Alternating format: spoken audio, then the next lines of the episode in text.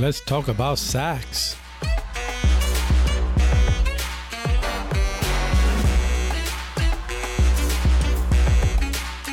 Let's talk about sax.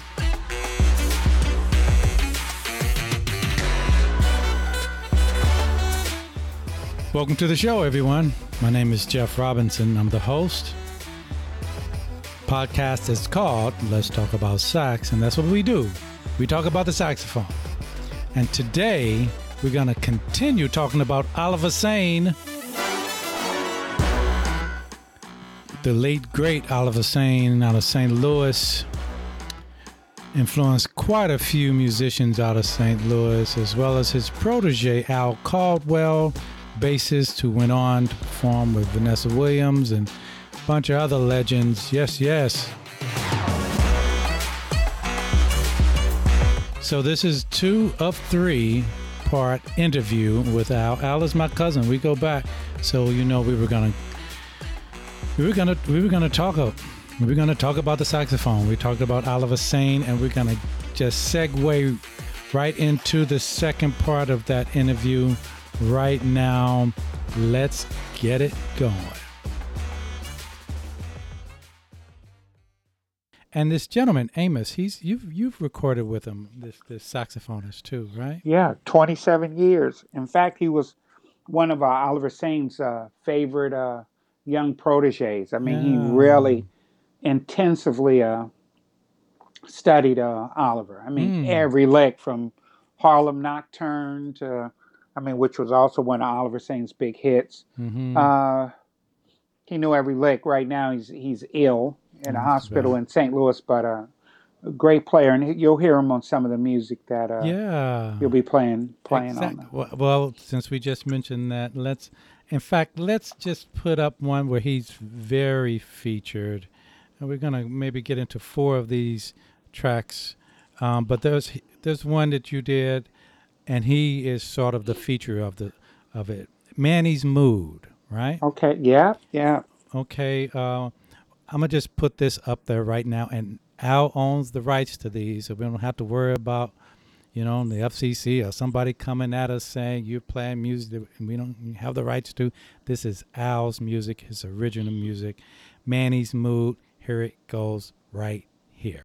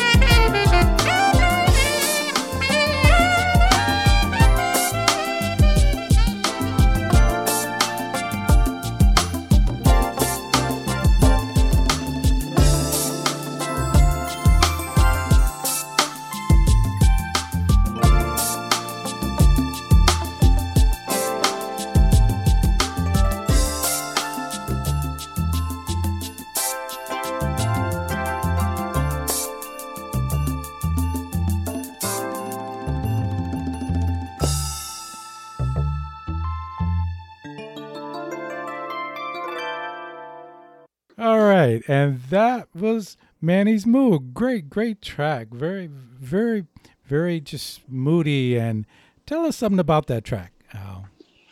Well, I wanted something kind of smooth jazz. Mhm.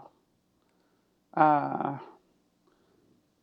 it's still bluesy. Right.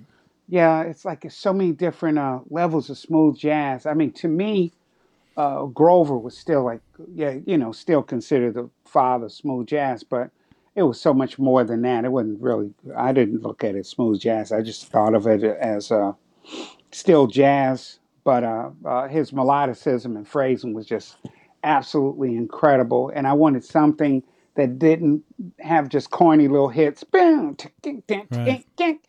I can't stand that. You just do corny blues scale licks. So I was just trying to find something simple, funky. I mean, I'm still at the part now, like I said, from studying out with Oliver saying the space is a note, a rest Mhm. is still a note Mm-hmm. um, uh, knowing when to stop. Uh, like I said, I still think that saxophone is still one of the most expressive instruments in the world. And uh, I, I only mainly worked with maybe three saxophone, well, four at in St. Louis, and it was uh, Peanuts Whalum, oh. Oliver Sane. Uh, I would use Amos Brewer and also Tim Cunningham, who was Mhm. signed to uh, Arista Records. Mhm. So those are my favorite four saxophone players, and each one of them brought a a, a different thing. Amos was more like a mixture of a little bit of Parker, uh, Charlie Parker mixed with a whole lot of Maceo Parker, Mm-hmm. and uh, a little bit of David Sanborn. Right. Oliver was everything. I Right. mean, from Gene Ammons, but Oliver sounded like Oliver Right. but he had the uh I mean he had the uh vocabulary of Lester Young, Coleman Right. Hawkins, Ben Right. Webster. Right. I mean he he uh and he was a multi instrumentalist, but when it came to saxophone, baby, he he really made you learn about music if you were around him. And uh, his vocabulary was just so extensive. Mm-hmm. Uh, and then with Peanuts, I mean, my God, and his nephew, you know, is, Yep. yeah, Kirk Whalum. Kirk Whalum, the whole and, uh, Whalum family, yeah. family. Yeah, Peanuts Uh, died a couple of years back. Was it? Was it Yeah, about, about a no, year it was ago? it was no, yeah, about uh, it was Christmas last year. Yeah, Yeah, I yeah, remember Tony On Christmas Day. Yeah, yeah. He was amazing, amazing musician. I know. Like I used him on uh, rap records on some of my rap projects as a producer. yeah, He used to always tease me, "Don't make a million dollars and and forget me." yeah. No, I, trust me, I never forgot you, and I never made a million. So, so well, talk about a certain person that needs some some some respect and some recognition. He he and he was a multi instrumentalist himself. oh, Peanuts. unbelievable, Peanuts. Jesus. Yeah. Uh, and and he sang like sounded like Nat King Cole when he sang. Exactly. I heard he did some gigs with Nat. You know. Oh, he- yeah, yeah. yeah. You know. So, uh, I, I met him some years back too when I was in Mhm. St. Louis, uh, uh, working with his his son Tony. Right, Um, right, yeah. right. So, uh, it's a lot of great saxophonists. I did this uh, one interview with this gentleman in, Kansas City, uh, talking about Charlie Parker, and he said, um, you know, Kansas City is a sax town, and St. Louis is a trumpet town. And I and, and I was a little hurt by that, being a saxophonist myself. I'm Right, there's right. Some great saxophonists Oh, come out big time, big time. I don't Hemp even wanna Hill, a lot of cats, man. Uh, Yeah. yeah, Uh, so Oliver, many. Oliver, yeah. Oliver- Nelson and Nelson. Oliver Oliver, Nelson, David right. Sanborn, the Sanborn, great David yeah. Sanborn. I Yeah. mean, um, we can go on and on. Uh, Oh yeah, big time. Greg Osby, who Yeah, is- big time. Yeah. Yeah. So um, there are some um, great saxophonists to come on. I'm hoping to uh, interview Greg. I haven't talked to him about it, but Greg is a good friend. Hoping to get him on this podcast at, Mhm. at some point. Um, let's play another track from, you know, because you're you're a prolific producer, man. You got you got what two thousand some songs out there. yeah, over man? 27, 2,700 songs. Yeah, that's And and and uh and uh all in F.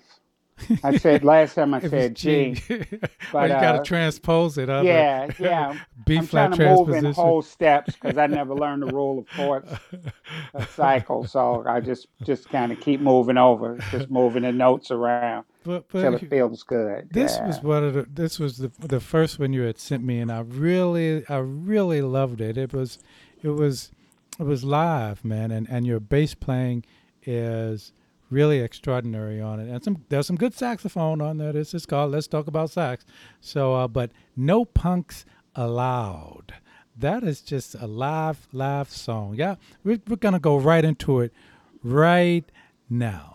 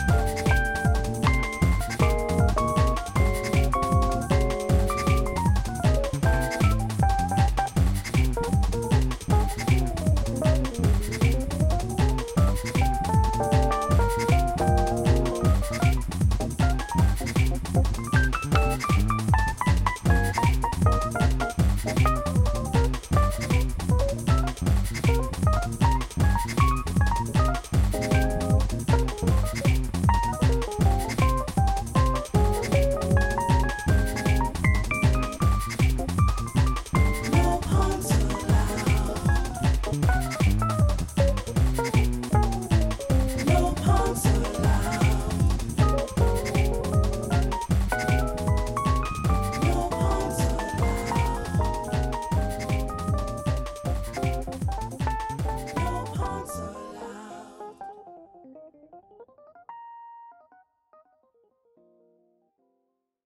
All right, that was a great, great track. What what do you got to say about that one? That was so live. You know, it, it reminded me of, of, of, of like some some weather report like stuff. You know, Uh, what what what what brought that that it has this nice nice it's moving forward like constantly. You know. Right. Well, I actually, believe it or not, when I wrote that, I was thinking of Charlie Parker Oh, uh, and and how you cut heads because it starts off at a blazing fast uh, speed, Exactly. and the name of the game is um, "You Better Shed Before You Step Up Here on this one." hmm Uh, it does have a weather report overtone because of the j- Jaco doing, but Exactly. That's what it was. mm. yeah, that was a reminiscent of one of his uh, uh, favorite grooves. But at the same time, it was like, you know, just pop hit, you know. So I come in with my slap, uh, uh, trying to do something, but it's not necessarily bebop, but definitely not something that's blue scale slap solo Oh at the no, no, beginning. yeah, And then uh, then we have Amos Brewer coming in blazing. yeah. And uh, some uh, really good saxophone yeah, he really did some, some really bluesy, bluesy uh, uh, uh, with minor bop overtones, but still bluesy. And that's what I like about his his uh, cross between Maceo Parker and Charlie Parker. I thought was a Mhm. great hybridization in his style. Mhm, And then we Mhm. end up with Richard White Jr., who's uh he was 25 years old at the time. Great, Mhm. great little Fender Rhodes player. mhm, Great ears, like a baby uh, Herbie at the time. So mhm. yeah, we were blazing. It was absolute fun. Yeah, And then uh, having put uh, backgrounds in there. yeah. So I love uh, background vocals over uh, driving music. You know, I even uh, recently on some of the new stuff you'll hear near Christmas, I actually went and did uh, Chopin's Opus 28 Mhm. uh, with my daughter playing the piano part, and then I'm doing the fretless, the melody on fretless, and then I'm doing Marvin Gaye style background vocals and singing over Chopin's Opus 28. And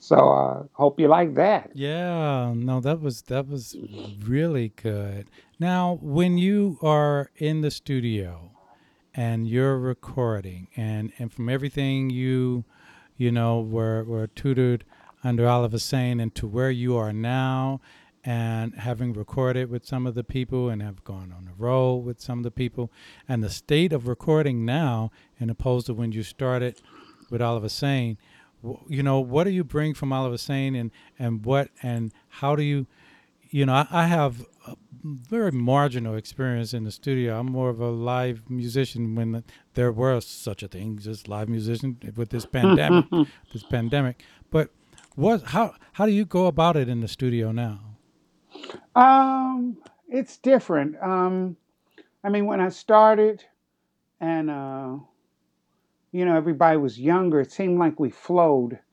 Uh, the flow structure was uh, you kind of had to live what you you you, you got. I mean, I started doing stuff with a Akai helical scan heads, uh, actual tape. So the manipulation to actually get what you wanted, uh, you really had to just pray that the first take or the second take or the third take or the fourth take was the takes, just like back in the day when Blue Note was, was recording, you know, when they were doing jazz for Blue Note.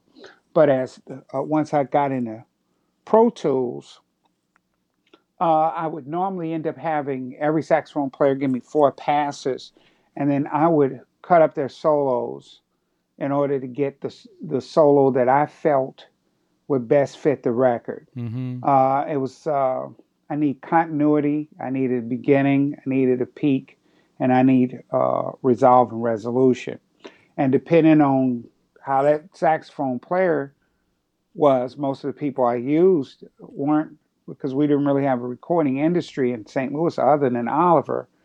Uh, but uh, a lot of people didn't have studio experience. right So you had to make them sound like they were somebody from LA or make them, by editing, make them sound like they were from New York. Um, uh, some saxophone players I, I didn't have to edit as much. I mean, with Amos Brewer, I had to edit a lot. He, I mean, he was a good player, no disrespect to his playing. But uh, when you editing somebody who's high, high energy, right uh, then a lot of times, and they and they mostly a live player, pacing, pacing in the studio may not be the, the same way they they come at you when they used to play in clubs. In clubs, you're fighting to get that that uh, approval, the audience screaming back to back to back to back. So a lot of times you don't build solos. You don't right come in beautifully and then build them to a peak and then resolve. You just fire, fire, fire, fire. right So I would have to um, let him play a solo, get it out of his system, and then start controlling the intro, uh, control the resolution, and then I can make my own uh, peak from taking a, a bit of from this element, a bit from the end. Uh, even now with Melodyne, I go back and grab uh, another song that's at a completely different tempo, Uh, it's almost like sampling. And Mm-hmm. then you you flip it, invert it, cut up the notes, change the note selection, and then you invent the solo of your dreams. Right. Wow. But you really have to understand how saxophone works, you know. But Melodyne is so great with editing saxophones because you can fix squeaks and uh, and playing with the formant, you can uh, actually make the uh, uh, you know uh, Dukoff sound a little bit more like hard rubber, and Mm-hmm. you know all that stuff is uh, incredible. What is Melodyne? Okay, Melodyne is a program by a company called Celemony. And what they have the ability to do with this program is take every note you play. I can have you play into a microphone or play into Melodyne or take your track off of uh, a DAW, which is a digital audio workstation, Mm-hmm. pull it into Melodyne, and Melodyne will tune you up, fix your pitch, and then give you or give the producer, in my case, the nuances I was looking for that the artist may not have played. Right. So this goes with bass, saxophone, vocal, because a lot of times now, who has a week or two weeks to hope that the saxophone player gets it, right. Or is on the same page as the way you're hearing it, or fixing a great performance, but four or five notes was out. I mean, with Melodyne, I can move you a minor third, almost a, an octave with no artifacts. Mm-hmm. So I can get the, the solo to say exactly what I wanted to say, uh, even if you were like close, uh, but you didn't, uh, you weren't feeling that tune. If I can Mhm. give four passes, I can make it sound like you did, Mm-hmm. Like you were feeling it. So That's quite a bit of functionality that tons, tons of functionality. you know. I mean, it's a nightmare to learn the program. And I mean, you would wish that people could just walk in like back in the old days with Train or Bird or Michael Brecker and just sit down, you know. But but look at all the recordings they did. Right. I mean, that's a whole nother kind of uh, horn player. I mean, that's what Oliver Sain really was. I mean, not only his live chops and his ability to, to move an audience, a live audience well, but it's just a whole nother realm when you're a saxophonist who, who uh, you know, uh, like Ernie and all those other incredible, uh, you know, Tom Scott. Uh, Mhm. uh, I'm trying to think of what is the other guy who played a, uh, like uh, all the guys who work with Bernard Harriman and Right. um, Those But, uh, LA, all those LA, L.A. the L.A. cats who Yeah, just bent the, the teeth out of the altos and stuff. Right. But uh, those guys did studio all the time. Right. So when you take a live guy, like I said, baby, most of most of that don't work in the studio. Right. Yeah, you just can't bring the thunder and wear somebody neck out all day. It's like Right. Chaka Khan on Overkill. You don't, you don't, you know, Chaka's because of her experience, her pacing is insane, and nothing sounds better than a well-paced musician, Right. bass player, no matter what your instrument is. Oliver Sain was a well-paced saxophonist, Mm-hmm. unbelievable. So. And there is a difference, you know, from in the studio, and I mean, Mhm. and, that's exactly what you're talking about.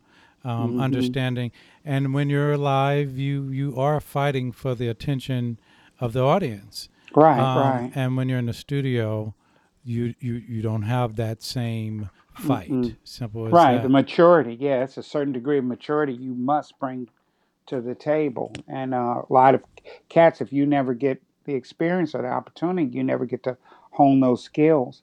I mean, Abraham Laboriel said one of my favorite quotes: "You can't rehearse experience; you just have to live it." And that's that's the absolute truth. yeah, yeah, Yeah. and that goes in so many other uh, performance arts as as as just a life experience too.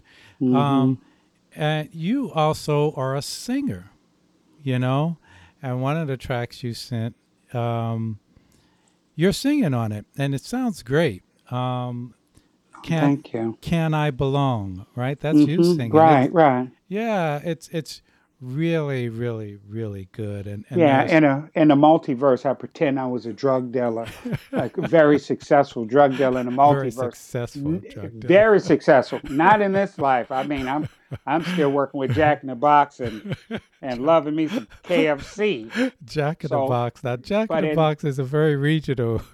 Very I regional. I don't think yeah. there's any Jack in the Box Okay, well, outside of St. any- Louis. Any place you got regional that sells tacos and burgers. Tacos You- and burgers. burgers. Yeah, you can call it Jack in the Box as far as I'm concerned. But in this, in a multiverse, I was a very successful drug dealer, and I wrote a song about uh, being a successful drug dealer who sings songs, and my wife is cheating on me. So I wrote a song called "Can I Belong to You?" And he realizes that she's pulling away, and he realizes also too at the same time he loves uh, doing his music more than he loves being in relationship with her. It's And at the end, I pull out trumpet. I'm playing trumpet at the end a little bit I too. know. Yeah. That's why we, we got to play this one, ladies. Ladies and gentlemen, You're going to love this. Can I Belong? Here it is.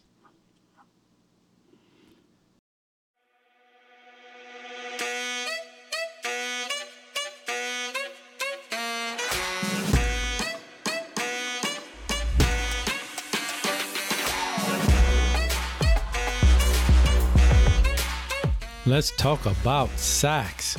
Okay, I know y'all was ready to hear that song.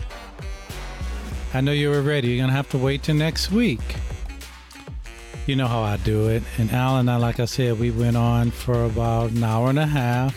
So I cut it up into three parts. And it gives you something to look forward to for next week. And hearing Al sing his song. Al is great musician, protege of the great, the late great Oliver Sain, who we are celebrating this this three week installment of Let's Talk About Sax. He's from St. Louis. Oliver's from St. Louis.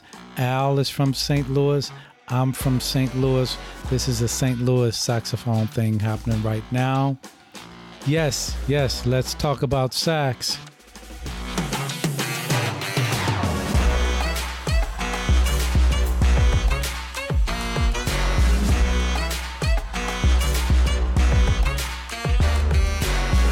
I'd like to thank Reactor Productions for this theme song. I'd also like to thank Anchor for distributing the podcast, Levitate Web Solutions for producing the podcast. We have a website, ladies and gentlemen. Let's talk about sax.com. You can get more information about me, some of the people I uh, interview here at Let's Talk About Sax. We'll be back next week for the last installment of our interviews with Al Caldwell as we celebrate Oliver Sain. Let's talk about sax.